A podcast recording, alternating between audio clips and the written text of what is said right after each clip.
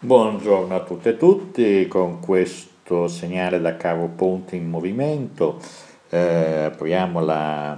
quindicesima puntata eh, del podcast di Diario Prevenzione. Oggi è una giornata importante perché apre a Rimini il diciassettesimo congresso nazionale della CGL che si concludeva giovedì con la rielezione del direttivo e del segretario generale un congresso che capita in un momento difficile, che dopo sei anni di crisi devastante, le difficoltà del sindacato sono tutte ben evidenti, ne parliamo perché quando si parla di salute e sicurezza sul lavoro non si può non parlare anche delle organizzazioni dei lavoratori, dei portatori del bene salute che eh, vivono e stanno vivendo un momento di grande difficoltà, innanzitutto perché in molti casi non hanno più il lavoro, in altri casi la sofferenza degli umani che lavorano si è cresciuta in ragione anche della scarsa possibilità di trovare delle alternative quando il lavoro eh, diventa difficile. Eh, quando non si riesce ad abbandonare un lavoro per cercarne un altro. Insomma, siamo di fronte a una grande difficoltà, eh, diciamo così, eh, a, a, realizzare quello che si chiama un'identità e autostima da parte dei lavoratori, fondata sulla propria capacità professionale, fondata anche in altri tempi sulla possibilità di migliorare, di cambiare lavoro, oppure di lottare dentro quel posto di lavoro per avere dei buoni risultati. Purtroppo la situazione non è questa, oggi sta aumentando la precarietà e questo è un problema, la precarizzazione sta diventando quasi un, un item, una modalità per organizzare complessivamente la struttura produttiva per cui i lavoratori diventano veramente un accessorio ai sistemi, un accessorio flessibile da usare e gettare quando non servono più. E quindi il modello sociale che deriva da questo modello strutturale della produzione cambierà radicalmente e cambieranno le regole di vita delle persone, ma li, li, cambieranno le abitudini e tutto questo non è detto che sia un miglioramento rispetto alle situazioni precedenti, mm, sarà da vedere in sostanza. È evidente che eh, questo congresso avviene sullo sfondo delle elezioni del prossimo 24, 25 di maggio e quindi mm, tutto sommato molti dei temi, dei dibattiti sono stati in qualche misura eh, accelerati ed esaltati da questa scadenza elettorale. Mm, il fatto che il Premier Renzi non vada al congresso, ecco, giustamente Landini ha detto ce ne faremo una ragione del fatto che non viene, mentre altri ministri invece sono andati, hanno espresso posizioni seppure discutibili ma molto interessanti. Comunque non si sono sottratti al dibattito mentre pare che lo faccia Renzi. E questo non è un punto che va a favore, cioè di solito chi è forte delle sue idee va a confronto in qualsiasi sede, in qualsiasi contesto. Chi si sottrae o è un, la principessa del pisello oppure ha delle difficoltà ad argomentare. E, Diciamo che eh, vediamo qui una cosa molto interessante eh, del sindacato europeo che credo che abbia ben, eh, abbia ben eh, praticamente indovinato la propria campagna. In sostanza cosa dice la TUC con un video che poi posteremo su Diario Prevenzione? Eh, il sindacato europeo chiama al voto per un'Europa sociale alle elezioni europee. C'è una grossa preoccupazione dal punto di vista anche che non vengono utilizzati fino in fondo i voti dell'area popolare, democratica e di sinistra per mh, mm, disaffezione al voto, quando invece questi voti sono molto importanti per riuscire poi ad ottenere dei risultati, come dice, chiama il voto per l'Europa sociale. E quindi cosa, cosa, cosa ci propone? Si vedono in questo video le persone che escono dalla cabina elettorale e escono sostanzialmente con degli obiettivi. Eh, I primi tre che escono dicono delle cose molto semplici, investi un, con queste lezioni investi in un lavoro decente, investi per la salute e la sicurezza sul lavoro, investi per una paga decente, c'è una ragazzina che guarda desolato il suo portafoglino vuoto, eh, investi, qui ci sono dei ragazzi con i libri, investi con computer, investi per la preparazione, per la preparazione eh, e per la, la, la, la, formazione non solo professionale ma per la cultura, investi per una crescita verde. Eh, diciamo che eh, sono fatti molto bene, questo, questo, investi per l'eguaglianza, anche questo tra il signore anziano e la giovane ragazza, molto carino, voglio dire, è una, una, qui la signora poverina in carrozza, ella, dove c'è un baldo giovane e i diritti della disabilità, diciamo una, un popolo intero ha cose da chiedere a questa Europa matrigna che ha servito soltanto gli interessi della finanza, delle banche, mentre il mondo del lavoro è stato, non è negli indirizzi, non è nei discorsi eh, anche dei parlamentari europei, se non per una parte della sinistra. Diciamo che poi in Italia in particolare quella parte che dovrebbe sostenere l'Europa sociale per la verità sta facendo cose che non vanno esattamente nella direzione dell'Europa sociale, ma della restrizione delle forme di welfare e delle forme di valorizzazione del lavoro e valorizzazione delle competenze professionali c'è con questa ondata di spending review, di taglio della spesa pubblica che è vissuta quasi in modo ossessivo, eh, mentre dall'altra parte c'è qualche ministro che parla di andare in Ucraina a intervenire per risolvere le questioni,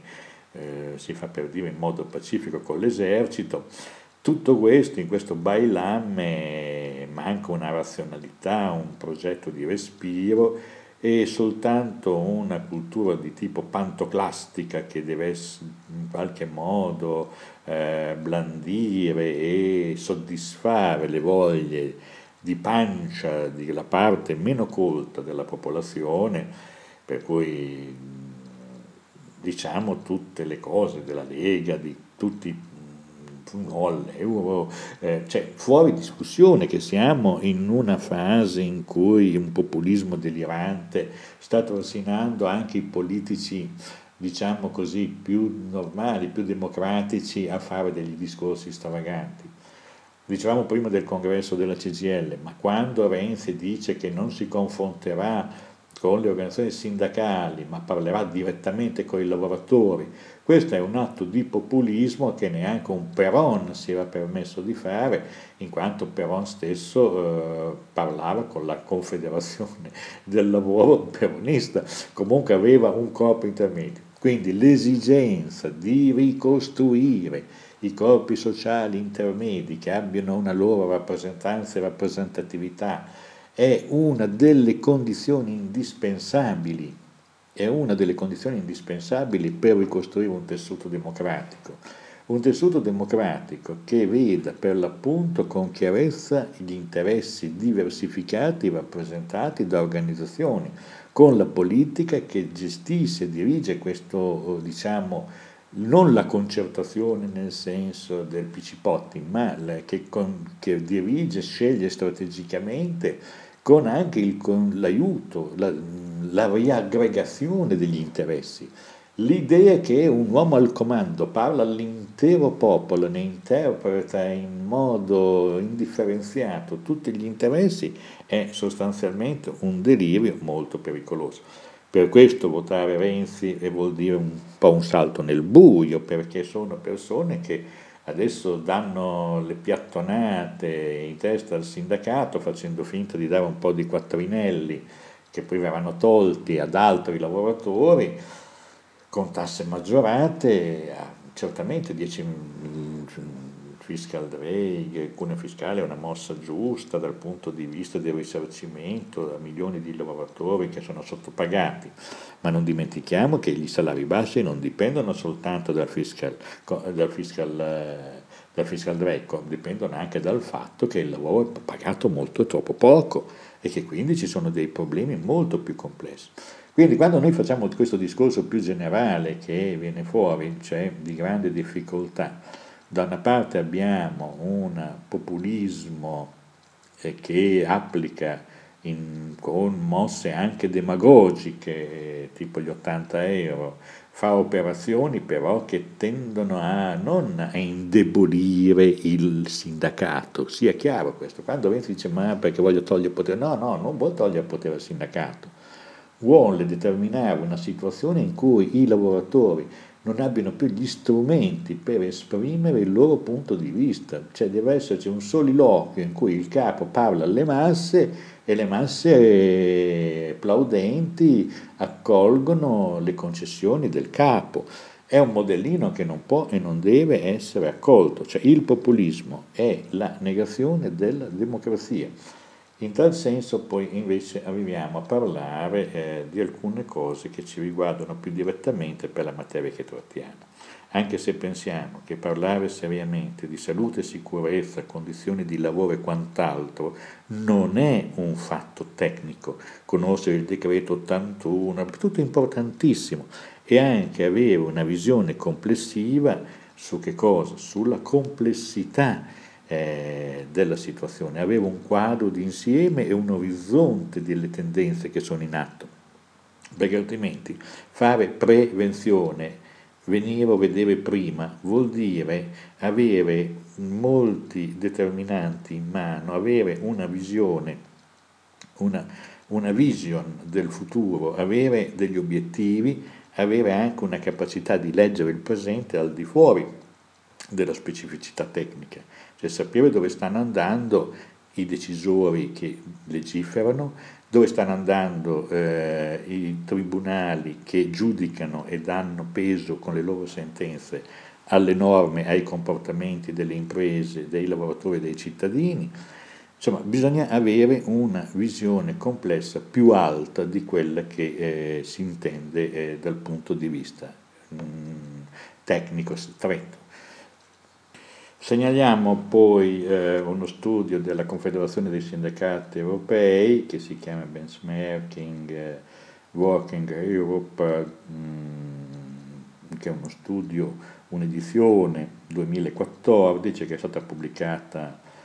il 24 marzo, eh, lo studio eh, passa in revisione un grande numero di indicatori socio-economici che mostrano che la strategia di uscita dalla crisi condotta dalle classi dirigenti europee eh, ha fallito e che gli stessi obiettivi della strategia Europa 2020 saranno difficilmente raggiunti. Eh, alla luce degli indicatori non c'è dei segni della fine ma al contrario di un aggravamento della crisi che genera eh, recessioni in alcuni paesi mm, mm, e anche e inoltre un aumento delle diseguaglianze sociali e l'indebolimento dei meccanismi di solidarietà nazionale e di smantellamento dei modelli sociali nazionali delle tradizioni delle pratiche di consultazione e di dialogo sociale. Ne parlavamo prima proprio eh, di come intende il grande capo, il tacchino impettito oggi, che poi sta rilevando anche qualche difficoltà. Eh, rispetto al futuro, cioè questa idea che la politica regola tutto, che i corpi sociali, certo, i corpi sociali intermedi devono essere ricostruiti, devono essere rifatti perché oggi abbiamo sia per le parti datoriali che per le parti eh, dei lavoratori delle grandi difficoltà a rappresentare i nuovi contesti, ma senza i corpi sociali intermedi associa- associativi si va a dei modelli, dicevo prima, molto pericolosi di eh, gestione autoritaria del comando e non, governo, non del governo dei processi con l'illusione per l'appunto di risolvere i problemi con le operazioni degli show di piazza o di televisione con il richiamo a, al rapporto diretto del capo con le masse, cose che in Italia ha dei precedenti molto pericolosi. Insomma. Diciamo che il populismo è una malattia grave, forse la malattia senile della democrazia o la malattia, in alcuni casi è stata la malattia infantile della democrazia, in questo caso siamo a una malattia senile dal punto di vista del giovanilismo, che dietro il giovanilismo stanno dei modelli politici di potere, di esercizio del potere, che sono molto datati. Eh, tornando alle classi dirigenti, alla responsabilità delle classi dirigenti, in questa benchmarking Working Europe eh, della, emessa dalla,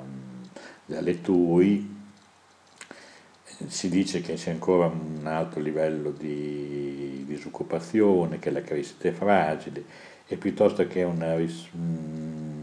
insomma, in sostanza c'è una riconferma dei, eh, della distanza quasi realizzabile degli obiettivi della strategia Europa 2020. E nell'introduzione in studio mi mette anche al punto le diagnostiche economiche che vorrebbero l'Europa che sia ormai uscita dalla crisi. Lo studio dice che questo non è vero, gli indicatori macroeconomici mostrano una stagnazione della domanda interna anche eh, e sia degli investimenti privati e pubblici e, alcun, e solo alcuni aumenti reali dell'esportazione. La riduzione della spesa pubblica ha prolungato la crisi economica e finanziaria e, e naturalmente nel momento in cui la disoccupazione resta elevata è evidente che i consumi interni di ciascun paese membro non vanno tanto bene. Eh, sostanzialmente eh, questo libro molto interessante che è scaricabile peraltro dal sito di Etui eh, qui c'è tutta la storia dei vari passaggi delle scelte che sono state fatte eh, dal punto di vista poi di arrivare anche a un acutizzarsi della crisi e del fatto che la difficoltà vera che incontra l'Europa è quella di non avere una politica, una strategia eh, complessiva, ma dove ciascuno dei paesi tende a difendersi, i più forti lo fanno eh, scaricando sui più deboli come la Grecia, ad esempio, i paesi del Mediterraneo, parte delle loro contraddizioni. Quindi eh, il libro va letto, dice sostanzialmente la, se, la, la, diciamo così, lo scacco della strategia di Lisbona 2000-2010 poi in parte è attribuito alla crisi del 2008 anch'essa esacerbata dalle strategie di deregulation condotte dalla seconda parte di, questa, di quest'epoca, mm, sono le elite europee che portano eh, la, la, la, la, responsabilità di questo scacco eh, della strategia eh, e questo lo studio lo afferma con grande determinazione. E lo studio giudica in effetti che lo è, già a metà del cammino di un decennio perduto eh, che l'obiettivo della strategia tesa a, a, a, occupare il tasso di occupazione, a, diciamo, ad raggiungere il tasso di occupazione del 75% delle persone dai 20 ai 64 anni è molto difficilmente raggiungibile. Già nel 213 era del 68%, 10 milioni di, eh, la crisi ha creato 10 milioni di disoccupati in più fra il 2008 e il 2013, eh, lavoratori poco qualificati con i giovani e i migranti extraeuropei, che sono quelli che hanno avuto le maggiori esposizioni. La deteriorazione del mercato del lavoro rinforza il rischio di povertà e altre forme di ineguaglianza. La strategia 2020 eh, aveva come obiettivo l'uscita di 20 milioni di persone dalla, dalla povertà nel 2020 nel 2012 la parte di popolazione esposta al rischio di povertà era del 16,9 e ha, uscita, e ha avuto praticamente un, un, aumento del 2,4 dopo il 2008. Quindi abbiamo avuto dei trend che vanno in direzione esattamente contraria a quelli che erano gli obiettivi del, eh, dello, diciamo così, della strategia di Lisbona. Bisognerebbe, secondo lo studio, per arrivare a questo obiettivo, agire attraverso il rafforzamento dei sistemi di protezione sociale, l'aumento del tasso di impiego, una migliore educazione e formazione. Però a tutto questo i meccanismi di solidarietà si sono stati... Cos'è sta roba? Scusate la vocina, ma era un emittente digitale che è subentrata dentro a una delle finestre che avevamo aperte eh, nel computer. Come per dire, diciamo che lo studio eh, benchmarking eh, Europe eh, è molto importante perché dà l'idea esattamente di quali siano i temi di, eh, si, per i quali si va a votare nel 25 maggio. È evidente che siamo ben lontani da tutte le chiacchiere che si fanno in televisione nella campagna elettorale. Una campagna elettorale in cui nessuna forza politica, eccetto le minori, che però non hanno accesso ai media, eh, spiega esattamente come stanno le cose. Perché ci sono ormai le, le tifoserie da, da, stadio, da una parte deliranti che dicono no, euro fuori dall'euro, fuori dall'Europa, come torniamo alle pecore e, al, e alle capre, andiamo tutti a coltivare i campi di grano turco ne, e, e, e, ci diamo tutti a, a, una, a, una, cultura, a una economia di sopravvivenza agreste e, e altri che invece dall'altra parte eh, predicano bene e razzolano male perché vediamo ad esempio certo eh, le liste socialdemocratiche per Schulz hanno però degli appoggi da partiti come il Partito Democratico che non sono affatto credibili perché fanno politiche ancora una volta che sono nella, nello solco delle politiche della Commissione europea uscente, cioè politiche di austerity. I discorsi che fa la Confederazione dei Sindacati Europei non, pur sostenendo chiaramente, neanche tra le righe, il candidato Schulz, hanno ben poco a che fare con le politiche che ha in testa Renzi che ha in testa il PD. Cioè la Confederazione dei Sindacati Europei, che nel suo piccolo comunque ha centri studi efficientissimi e grande capacità di analisi, non condivide, non potrebbe condividere nulla o quasi delle politiche portate avanti dal governo, del governo attuale, al di là forse eh,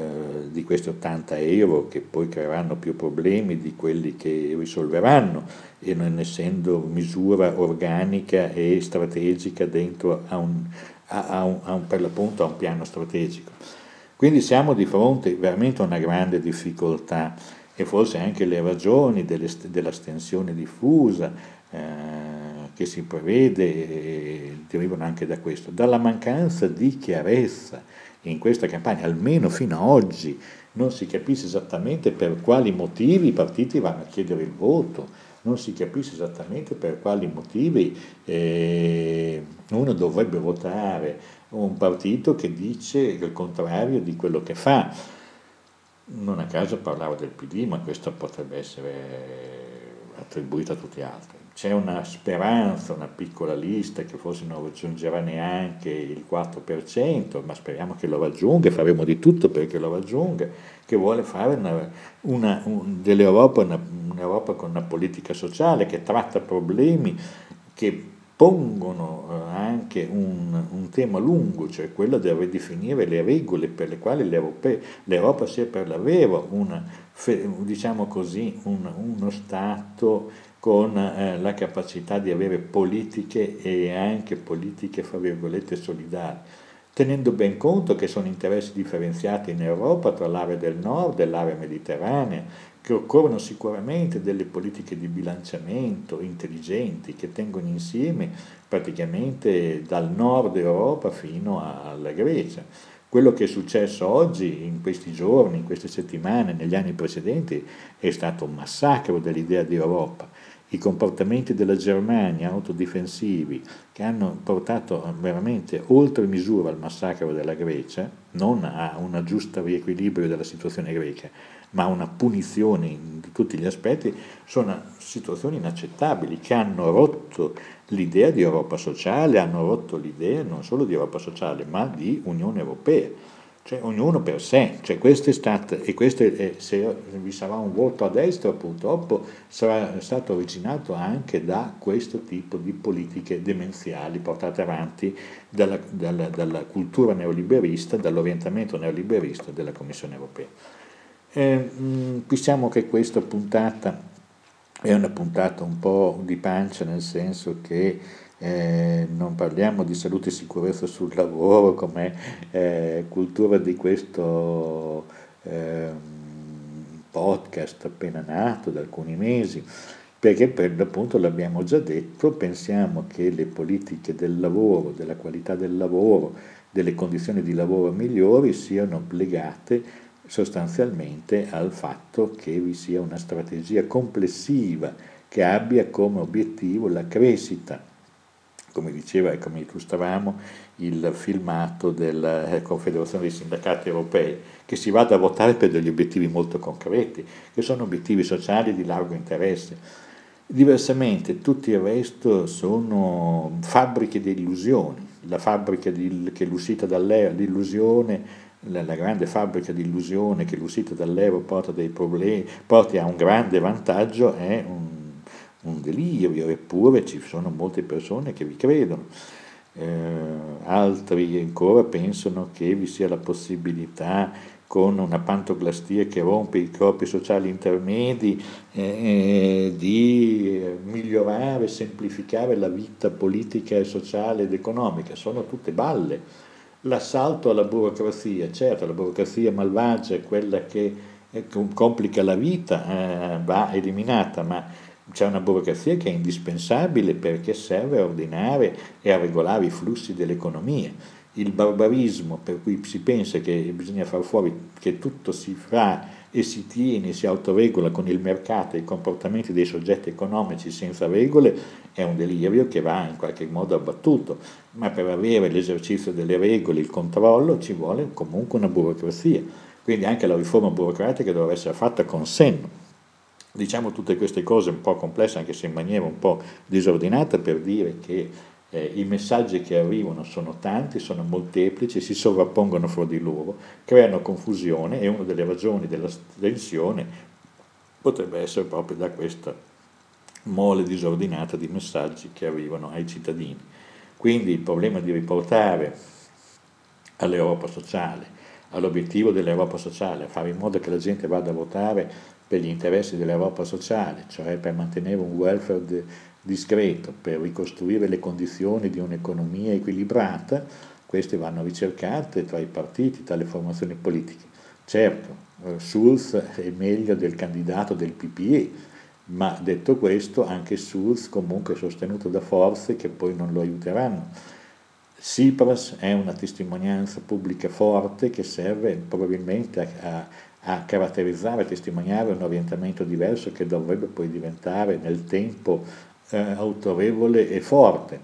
D'altra parte le cose grandi non nascono grandi, a volte nascono anche piccole e poi crescono nel tempo e questo è il nostro auspicio. Seguiteci su diarioprevenzione.it per le notizie normali, sugli aggiornamenti sui temi della salute e della sicurezza. Il podcast, come avete visto, invece cerca di affrontare in campo largo, in, in alto, ma diciamo così con orizzonti lunghi, quelle che sono le tematiche delle condizioni di lavoro e di vita le condizioni sociali in Europa, eh, perché siamo alla vigilia di un appuntamento importante ed occorre quindi fare grande chiarezza su per cosa si va a votare e per cosa si va in cabina a votare. Noi un'idea ce l'abbiamo, forse l'avrete anche capita, certo è che eh, è meglio che andare a votare che restare a casa la giornata del 25 di maggio. Grazie e arrivederci.